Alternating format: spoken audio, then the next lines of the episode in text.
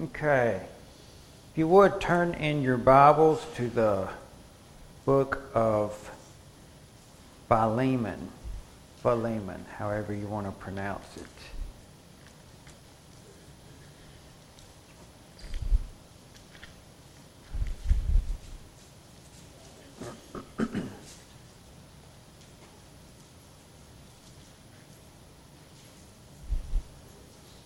Going to read through this real quick. The topic for tonight is slavery. And what exactly does the Bible have to say about slavery? Before we get started, let me ask this question Is slavery a sin? No? Anybody else? And yes. Brilliant answer. Well, wouldn't it be more about how you would treat someone who is indentured to you? Okay, we're going to get into that, Miss Sheila, but you're absolutely correct, yes. But the actual act of slavery, of having another person in your, I guess you could say, bondage uh, that you used to do work with is what we're referring to here.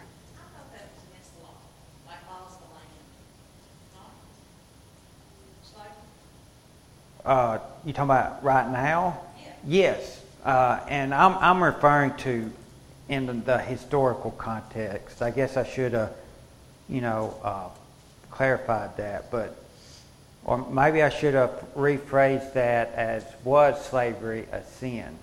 So that's the topic we're going to look at tonight. So uh, let's look at uh, Philemon real quick. Uh, most of you are familiar with this this book, this epistle. It's one of the uh, quote unquote prison of epistles that Paul wrote while he was imprisoned in one of his imprisonments.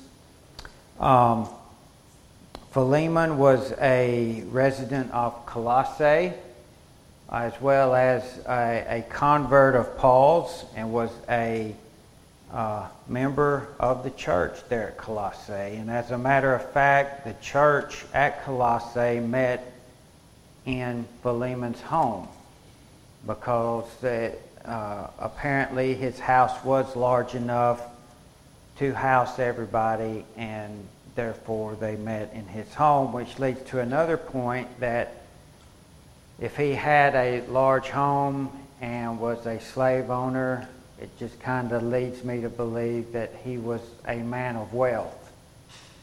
And he was not the only member of the church there at Colossae who was a slave owner. Uh, there was there were many others. So uh, let's see. We'll, we'll, just start with uh, verse one and read read the whole book uh, Paul, a prisoner of Jesus Christ, and Timothy, our brother, unto Philemon, our dear, dearly beloved and fellow laborer, and to our beloved Apphia and Archippus, our fellow soldier, and to the church in thy house, Sophia, his wife, Archippus, his son. Grace to you and peace from God our Father and the Lord Jesus Christ. I thank my God, making mention of thee always in my prayers, hearing of thy love and faith which thou hast toward the Lord Jesus and toward all the saints, that the communication of thy faith may become effectual by the acknowledging of every good thing in which is in you in Christ Jesus. For we have great joy and consolation in thy love, because the bowels of the saints are refreshed by thee, brother.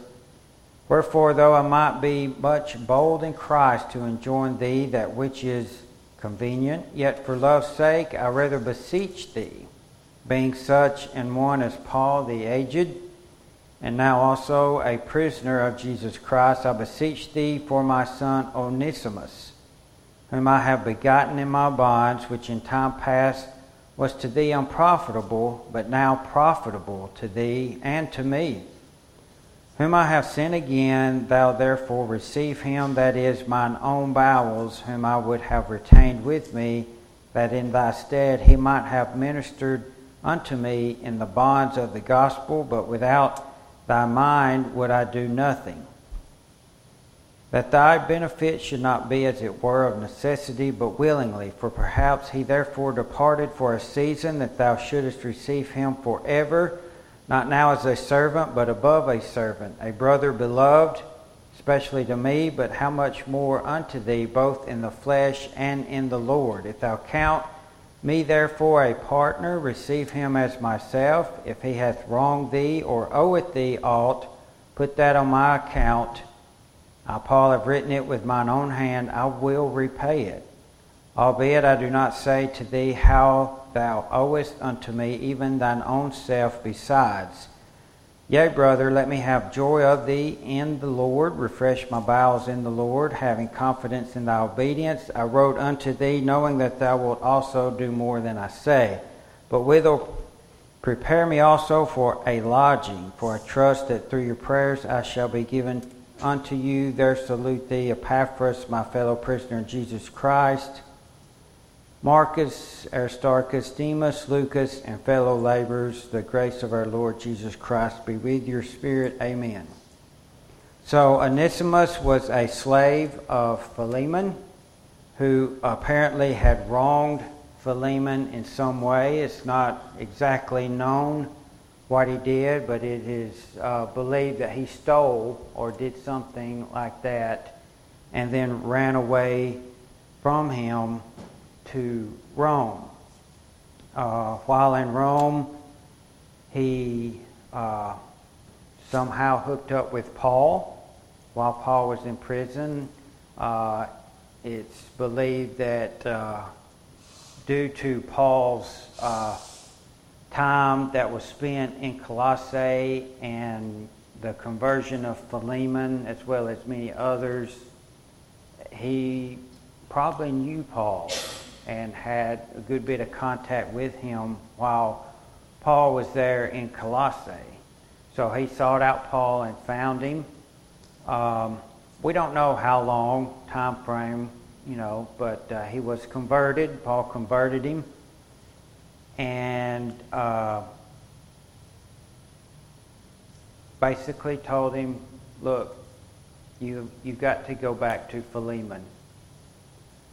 During that day and age, in the, or basically the entire Roman Empire and uh, the Middle East, which covers uh, all of the area that Paul's missionary journeys took him to, uh, slavery was rampant, I guess you could say. It was widespread. It was just a social, um, like socially accepted, I guess you could say. It was a way of life. It had always been done like that. And uh, the Romans were not the only ones to do it. You, uh, the Egyptians, Babylonians, the Greeks, uh, the Romans, and the Israelites. Uh, the Jews uh, or the Israelites, um, according to Hebrew law, which we discussed Sunday morning, um, was very spe- specific, I guess you could say. It lined out, it had very specific laws regarding slavery and what you could and could not do in respect uh, as far as what slave owners or slave masters could do to or with their slaves. It, they were, it was very specific rules and regulations. Um, now back to Onesimus. He was in Rome. The penalty for being a runaway slave and harboring and aiding and abetting a runaway slave was death. Uh, so they were, Onesimus was, and Paul could have been in violation of Roman law. Therefore, he instructed Onesimus to return to Philemon and basically right the wrong. Uh, accompanying, accompanying Onesimus back to Colossae uh, was Tychicus, um, and he sent this epistle, this letter, back with them. The reason he was accompanied most likely was for safety reasons. Because you had actual, I guess you could call them like bounty hunters, uh, people who would, that's how they made their living. They would hunt down escaped slaves for money, for a ransom or, you know, um, like a, uh, a bounty basically that was on there, on them. So they would, uh, you know, this was for his sake, I guess, his safety. So when he uh, was to return and give Philemon this letter, it asked Paul asked Philemon to receive him back not as a servant or slave, but as a brother in Christ.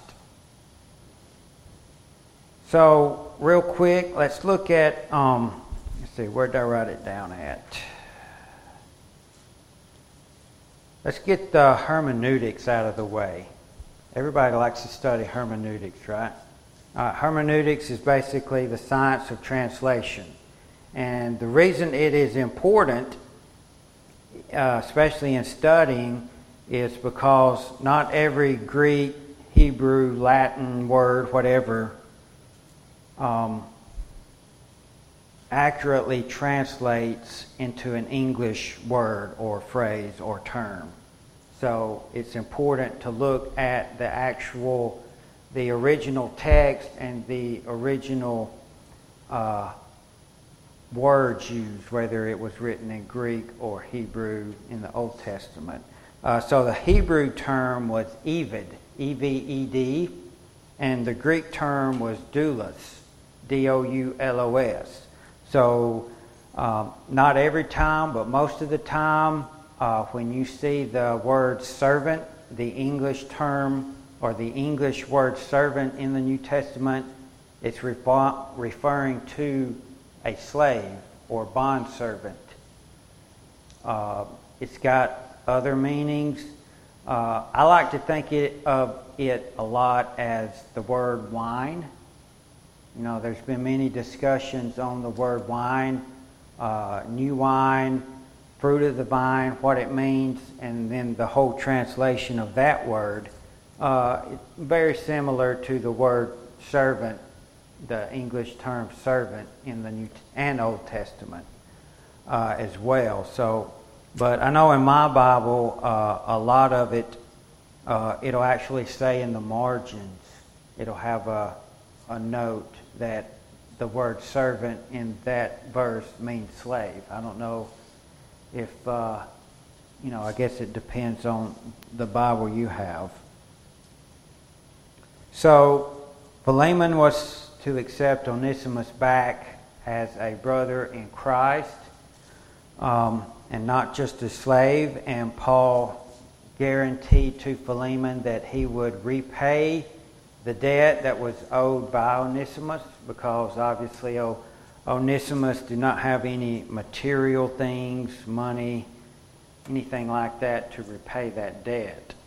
Um, so he was, he was, te- you know, asking. He was not telling him.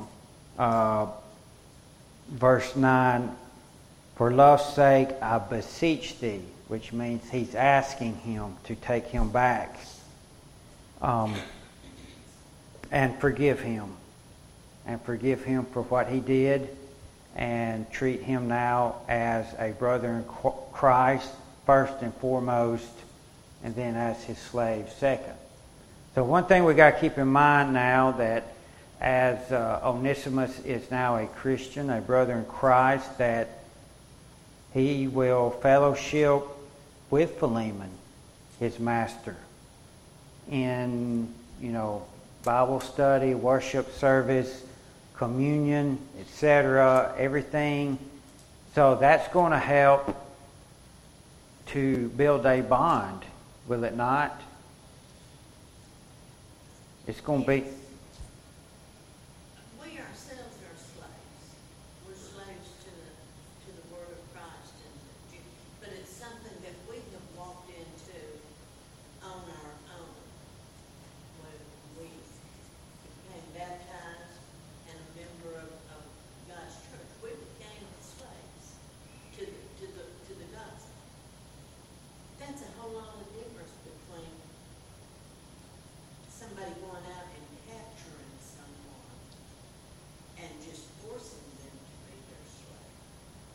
the slaves kidnapped or captured? No, because was saying, some people walk into it on their own, maybe they owe somebody money and they go into servitude or, there's, there's any number of, but we're talking about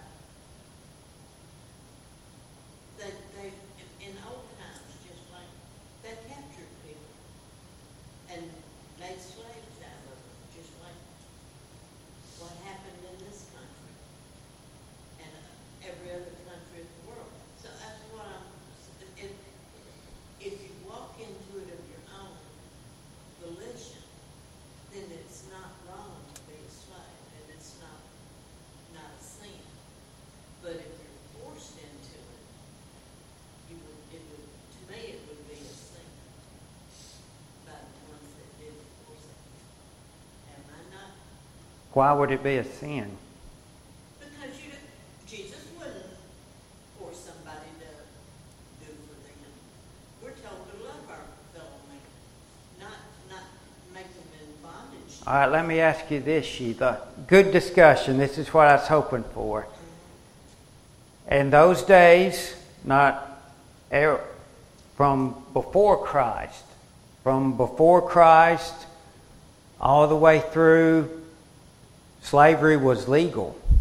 Legal is one thing, but right is another. Okay? We have laws that I don't think that are really right now. Okay, let's just go ahead and get down to the nitty gritty. Right. Tell me where it says that it, I mean, what's a good scriptural example of why it would be wrong? Well, now I can't quote verses. Well, I mean, just, you know, But, uh, uh, the ten, um, um, what is it, the, love thy brother. that goes back to the treatment of slaves, would it not? All right, that's good discussion. I'm going to get to you. All right, that's part of this. All right, so let's just move on. We're, we're graduating. But we, we've got the mind going now. That's what I wanted. All right, so let's turn to 1 Timothy 6 1. 1 Timothy 6 1.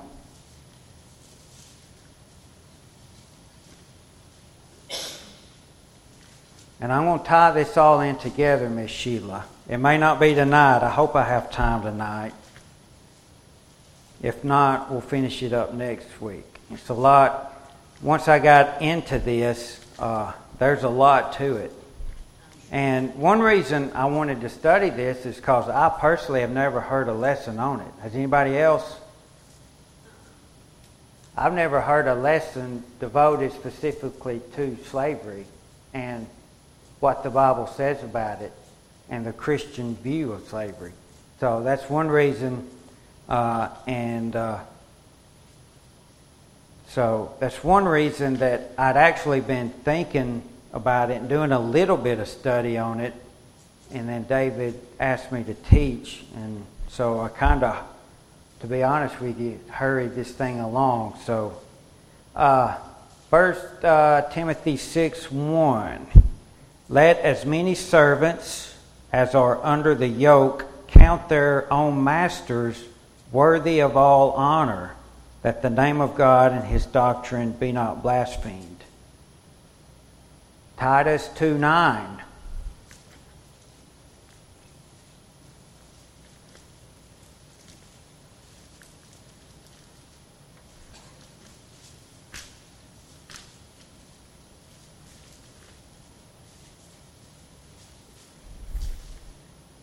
Titus 2 9. Exhort servants.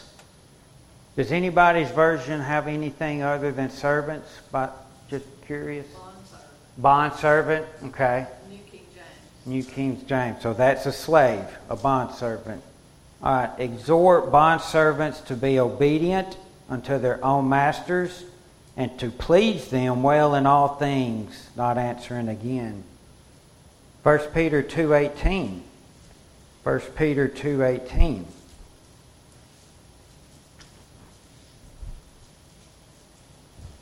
Um, servants, be subject to your masters with all fear, not only to the good and gentle, but also to the froward. To the um, okay, and then Colossians three. These next two are very important, or they really bring out good points. Colossians 3 22 through 25.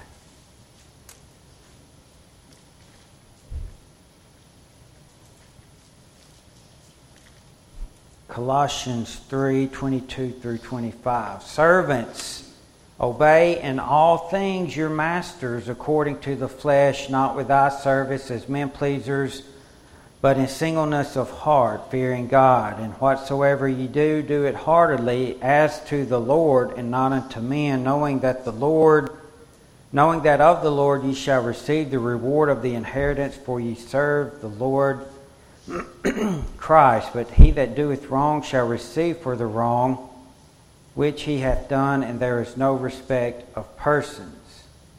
And then finally, Ephesians chapter 6 5 through 9.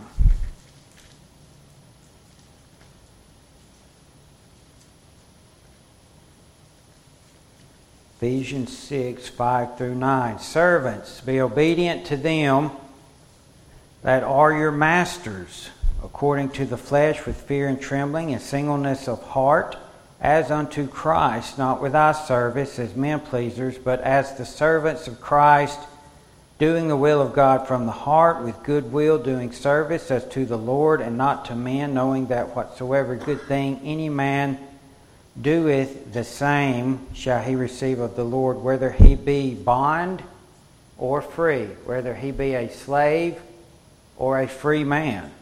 And you masters do the same things unto them, forbearing, threatening, knowing that your master is also in heaven neither is there respect of persons within him. So these passages that I've read, they're instructions to slaves. And not just slaves, but also to their masters and how to treat the slaves.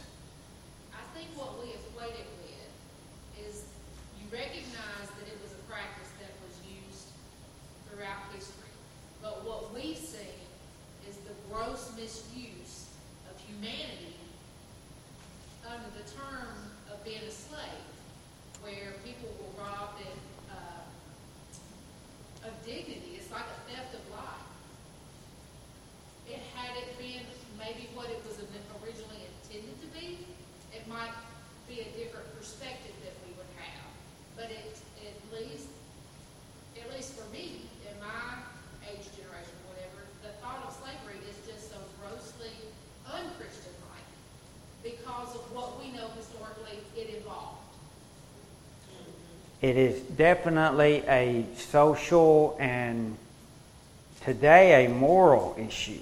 However, um, mindsets change, do they not? Uh, back, well, well, we'll go back to the, the early U.S. Slave owners did not think there was a moral issue, and they had scripture to back that up.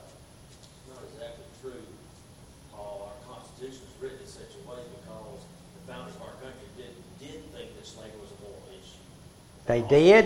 Yes, they did. But they also knew they would never get a, a, country to coalesce unless they allowed it to happen. And that's why the Constitution was written in such a way that slavery would be abolished over time, regardless of what people thought about it. All right. So how was it written to ensure that it would be abolished? That's where the whole three-fifths rule comes in at. If the slave owners were allowed to have one vote per slave, they would never be able to abolish it. And so the compromise was made so that over time, the non-slave owning population would outgrow the slave owning population and it would be voted out. That's the whole purpose of that whole three-fifths compromise. And our founding fathers knew that when they did it. Okay. Don't mean to get political, but that's the facts.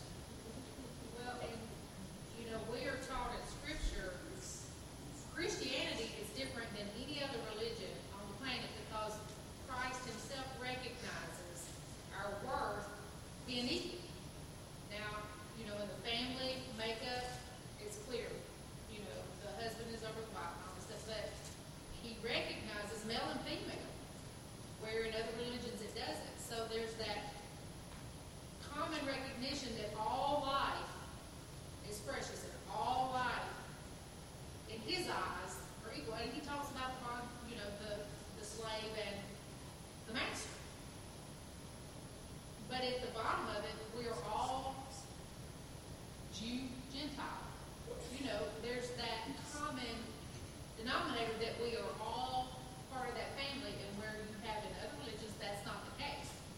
Uh, The Muslim, Buddha, whatever, you're Buddhist or whatever. This is what makes us different. Is that we're all recognized as having worth of soul. Or the other ones, you know, females are just not gonna have it.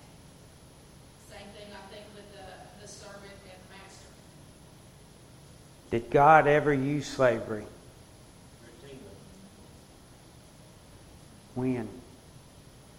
He used it to punish his servants on multiple occasions. Okay. He used it to benefit his servants on multiple occasions as well, throughout the history of the Israelite nation. It's in the law of Moses. It's in the law of Moses. That- That, that you would be allowed to have a slave if he was a- unable to pay maybe what he owed you, and so he would become a slave to you and would serve a certain amount of time, and then you were, you were supposed to let him go free. He would serve as a slave in order to repay a debt. Okay? Correct? There were several types, I guess you could say, of slaves. You had those who uh, would uh, basically give themselves to their debtor as a slave to pay back the debt. Prisoners, if you broke the law, they were used as slaves. Um, you had, uh, and then you had the um, those who were captured in war, prisoners of war. They were used as slaves, and then uh, you had what we traditionally think of those who were captured and sold into slavery. So you had different types. Do what? Sometimes people, they people and they use them for their own advance, for their own financial advance. Yes, there's definite, that is the basis of slavery, is economics. Economics, that is the basics, the basis of slavery. Um, You know, Paul, you, you That's read, certainly not Jesus' principle. Paul, you read First Timothy chapter six, verse one, but I think you can read verse two, it'll shine a little more light on that as well. It says, and those who have believing masters, believing masters. Um, we could not have a believing master if slavery was abolished in Christ's law. If you have a believing master, let them not despise them because they are brethren, but rather serve them. So uh, from my reading of that, Christians own Christians in that day and time. Uh, just like Onesimus was still going to be um, indebted to Philemon, unless I'm reading this wrong.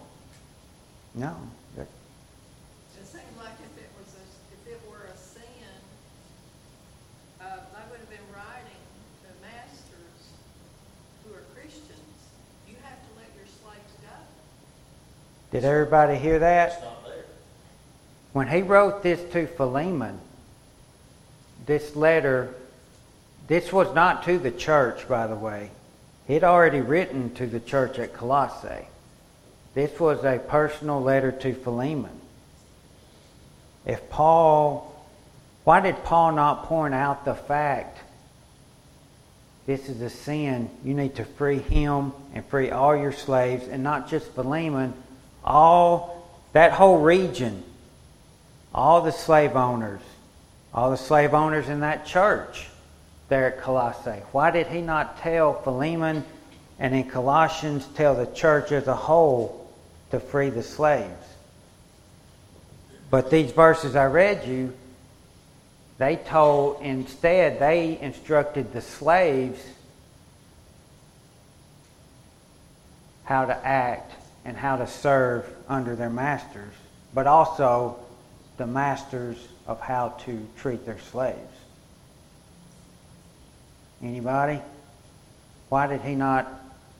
Why did he not um, rebuke Philemon? My answer to you would be because slavery is a secular institution, not a, not a biblical institution.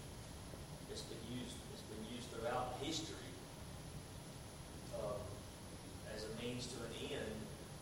the way you treat those people may be a moral issue. Um, And, and in our society, in our day and age, we're steadfastly against it, but at that time it was commonplace. But it's a secular institution, not a biblical one. They were, they were not trying to overturn all the wrong laws either. Every time they was preaching and bringing, you know, word to all the people, whether the Jew or whoever, they were not trying to overturn the secular law. They were, they were doing the spiritual thing. Could you, would you consider the abolition, if you were an abolitionist, was that a social movement or a religious movement? It's largely a political movement. Social political would make it. Yeah, I would count, almost count the two hand in hand, but if you want to, Just something, depending on how, big- how much you want to split that hair. yeah. But yeah, you, you are correct.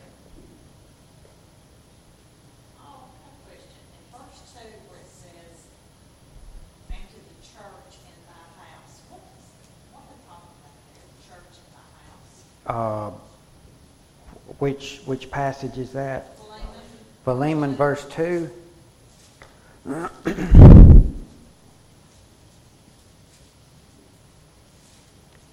they were meeting in Philemon's house, his actual home.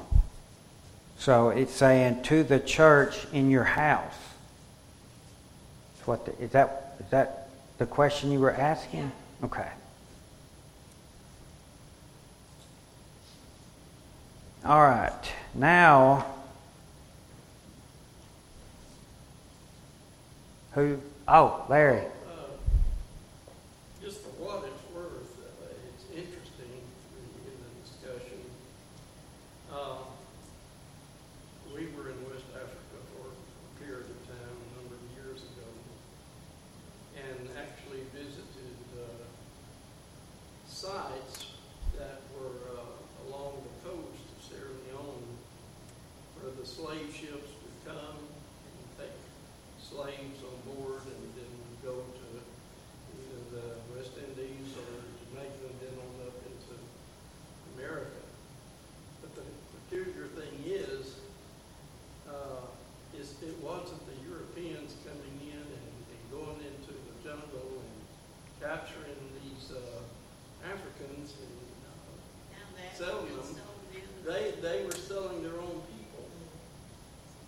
The Sierra Leoneans were the, the various tribes were enslaving their own people and taking them down and putting them in shackles. You can still But you see them had to, today, uh, waiting for the ships.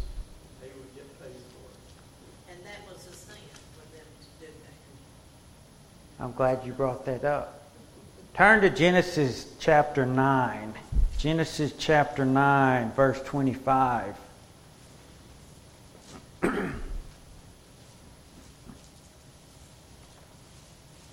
Uh, by the way, what Brother Larry was talking about, the majority of slaves that came to North America came from West Africa. Uh, and uh, for every one slave that came to North America, 12 slaves went to South America. So it's, you know, a lot of times uh, one slave is one slave too many, but a lot of sl- times people think of the, especially the southern U.S., as being this huge, uh, you know, concentration of slaves that they were all going there, but that's entirely not true. All right, uh,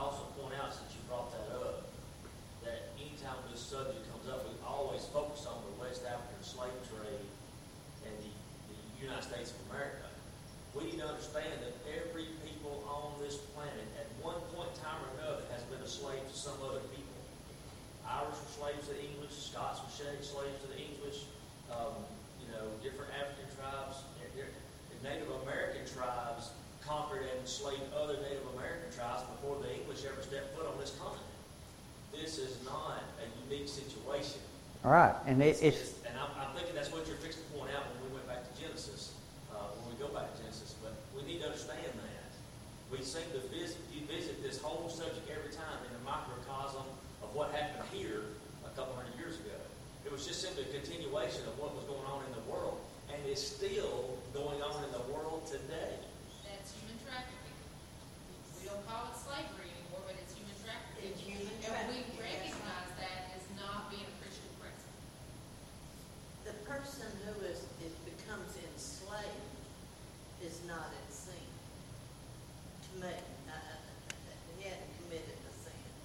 He's That's- just been made a slave. But the man or the other people who made him a slave, that's where the sin falls in. It'd be just like me, uh, adopting or getting a bunch of these kids and taking them out and selling them to, uh, traffickers. I would be the one that's sinning. And whoever makes a Okay, person a slave. And let me bring up one point on human trafficking, okay? It's against the law. Slavery at that time was not. But it's the same concept. Yes, yes. That someone was taken against their will, or for the most part, other than paying back your debtors. uh, And not being, uh, allowed to make your own decisions. I mean, it's, uh, if you were gonna follow the law and he, your master, demanded you do something that was unchristian, Well, well, there you were. there we go. Um, abortion is legal. But there's not a person in this room who thinks it's right.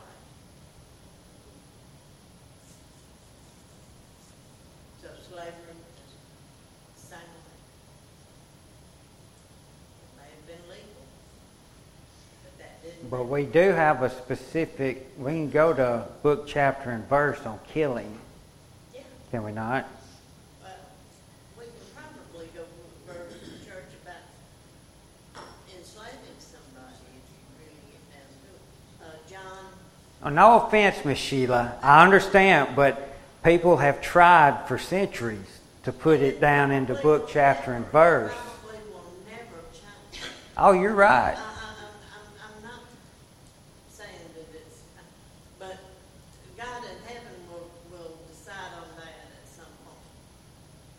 But it cannot be right to enslave someone for your own advantage.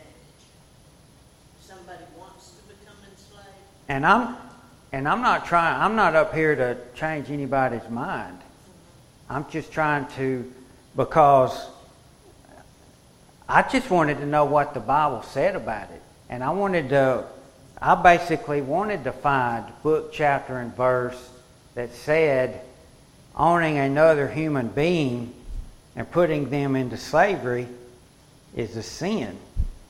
And I have yet to find it.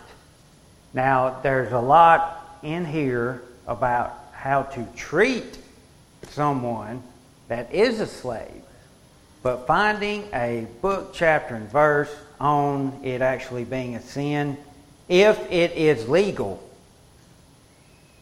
within the laws of the land, you know, I just, and I'm not going back, I'm not trying to get into the philosophical, moral issue here.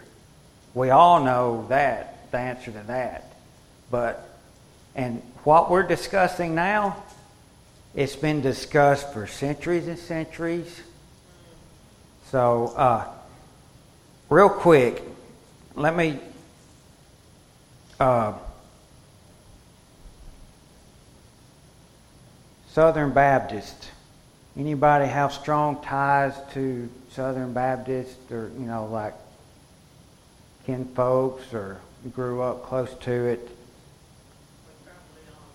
In 1845, they split from the Baptists, the, you know, because of the issue of slavery. Not only the Baptists, the Methodists, Presbyterians, all the churches split over this issue. In my opinion, that's a sin. There's no reason for this issue to cause division among the church, and yet it did. Um, Jefferson Davis, President of the Confederate States of America, said slavery was established by a decree of Almighty God. It is sanctified or sanctioned in the Bible in both Testaments from Genesis to Revelation. It has existed in all ages, has been found among the people of the highest civilization and in the nations of the highest proficiency in the arts. Abraham Lincoln suggested that God had brought on the Civil War as punishment for slavery. And in his second inaugural address, get this, this hits home, I think. Abraham Lincoln quotes Both sides read the same Bible and prayed to the same God, and each invokes his aid against the other. So, um, I'm not done. What are you gonna do in Genesis nine? Right. Homework. Thank you, Larry. Homework. Read Genesis 9 25. I was going to get into the issue of how race came into the whole slavery. Aaron, like Aaron pointed out, that all races, all people, civilizations through time at some point were most likely slaves. Uh, but at some point, it became an issue of race, and there's a concept from chapter uh, 9, verses 25 through 27, that addresses uh, Canaan, uh, the son of Shem. And it says, Cursed be Canaan, a servant of servants, a slave of slaves shall he be unto his brethren, and he said, Blessed be the Lord of God, Shem and Canaan shall be his servant. So basically, there's this concept out there, and I want everybody to research it that uh, Ham's descendants are the ones that inhabited Africa. And this is supposedly where the black race came from, was from Ham, Noah's uh, son, Ham.